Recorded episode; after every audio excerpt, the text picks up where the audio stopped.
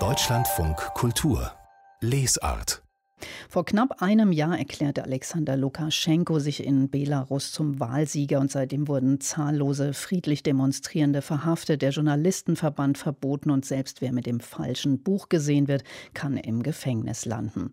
Morgen steht jetzt der Schriftstellerverband vor Gericht und Kläger ist der Justizminister von Belarus persönlich.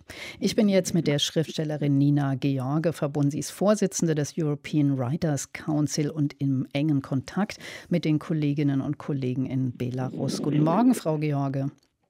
Guten Morgen. Was ist denn das für eine Geschichte? Warum klagt der Justizminister den Schriftstellerverband von Belarus an? Die Union der belarussischen Schriftsteller und Schriftstellerinnen ist einer von 1500 Organisationen und Einzelpersonen, die Lukaschenka höchst selbst mit Hilfe einer sogenannten radikalen Säuberungsaktion den Boden gleichmachen möchte. Das sind Menschenrechtsorganisationen, Nachbarschaftshilfen und natürlich Medienverbände und Schriftstellerverbände. Vorgeworfen werden ihnen unter anderem, dass sie nicht rechtzeitig Papiere eingereicht hätten, die sehr wichtig gewesen wären. Nur dummerweise, diese Papiere wurden bei einer Rat bei einer Durchsuchung der Büroräume versiegelt und unter Verschluss gehalten. Das heißt, das sind zurzeit die Taktiken, mit denen Lukaschenko und das illegitime Regime gegen Medienschaffende vorgeht. Wenn, äh, was hat denn das für Konsequenzen, wenn dieser Verband verboten wird? Wie wichtig ist der für das literarische Leben in Belarus? Es ist schon existenziell, denn neben dem, der Union der belarussischen Schriftsteller, Schriftstellerinnen haben wir ja noch das PEN-Zentrum Belarus, was genau am 9. August, ein Jahr nach den gefälschten Wahlen, bereits zwangsaufgelöst wurde. Und diese ganzen Zivilgesellschaften, die jetzt unter den Attacken zu leiden haben, betreffen im Prinzip die gesamte Bevölkerung Belarus. Das heißt, wenn es eine Zwangsauflösung gibt, dann würde dieser Verband der belarussischen Schriftsteller, der da 1934 existiert, nicht mehr arbeiten dürfen. Nicht mehr arbeiten dürfen, nicht mehr über Literatur sprechen, keine Lesungen mehr veranstalten, keine Kinder- und Jugendprogramme für Leseförderung mehr machen. Es würde quasi so aussehen, als ob man die gesamte Literatur ausradierte. Und das lassen wir natürlich nicht zu. Und das wird ja auch auf ganz individueller Ebene offenbar probiert. Ich habe gehört, es reicht schon, wenn man eben mit dem, ich sage mal in Anführungszeichen, falschen Buch in der Hand gesehen wird. Zahlreiche Autoren und Autorinnen wurden jetzt entweder wahlweise als extremistisch eingestuft, gar als terroristisch oder auch äh, sie geraten in den Verdacht, halt Anhänger der Demokratiebewegung zu sein, die jetzt wiederum erklärt wird zum nationalen Sicherheitsrisiko. Und es ist jetzt Rentnern unter anderem passiert, die Klassiker gelesen haben im Zug. Sie wurden aus dem Zug geholt und verdächtigt verhaftet, nämlich eine unangemeldete Protestaktion durchgeführt zu haben. Der Zoll macht auch putzige Dinge, das heißt Buchsendungen ins Ausland, aus dem Ausland werden geöffnet und auf sogenannte extremistische Bücher untersucht. Zum Beispiel das Buch Revolution von Viktor Martinovic gilt inzwischen als extremistisch. Und es gibt noch zahlreiche andere Repressionen. Buchhändlerinnen, Buchhändler haben plötzlich eine zehnfach höhere Miete zu zahlen, wenn sie unabhängige Bücher verkauft haben. Die können sich das nicht mehr leisten, die werden geschlossen.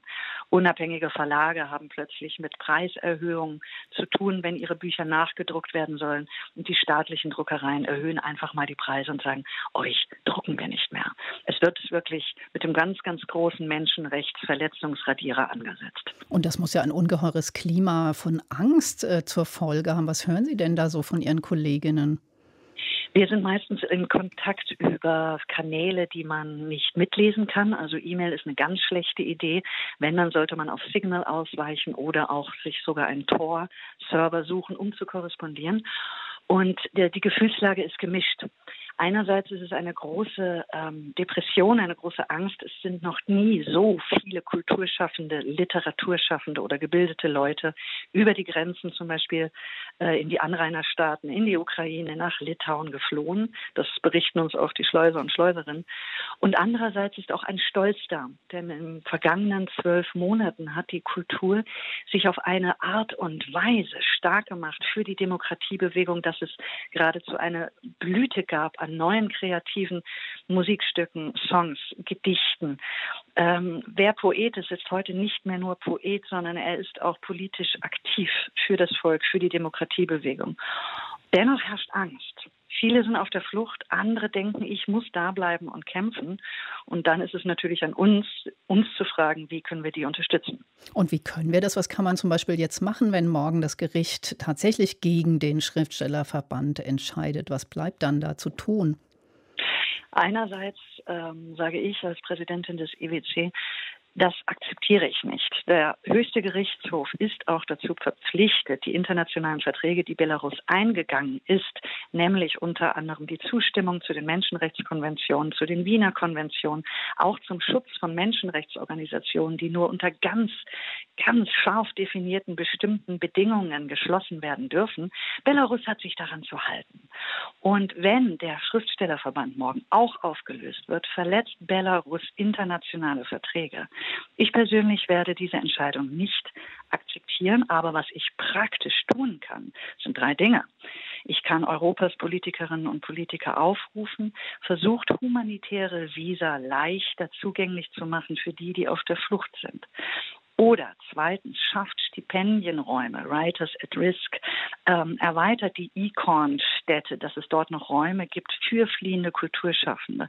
Und drittens, lasst uns versuchen, eine Art Funding zu schaffen, um den Organisationen auch außerhalb des Landes eine Re Strukturierung, eine e-, Reetablierung zu gewähren. Und das werden zumindest wir tun. Wir werden der Union helfen, sich auch von außerhalb Belarus weiterhin zu organisieren.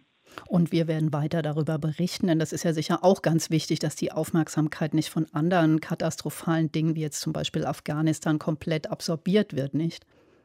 Die freie Presse Europas hat zurzeit eine ganz hochbesondere Aufgabe, denn die Informationen, den Blick zu lenken, nachzufragen, ist das, was die freie Presse tun kann. Und ich weiß von meinen Kollegen und Kolleginnen in Belarus oder auf der Flucht und im Exil, dass sie uns dankbar sind, gerade wenn wir immer wieder hinschauen. Deswegen geht auch der Dank von meinen belarussischen Kollegen an den Deutschlandfunk.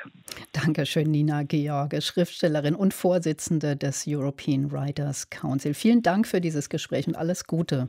Dankeschön.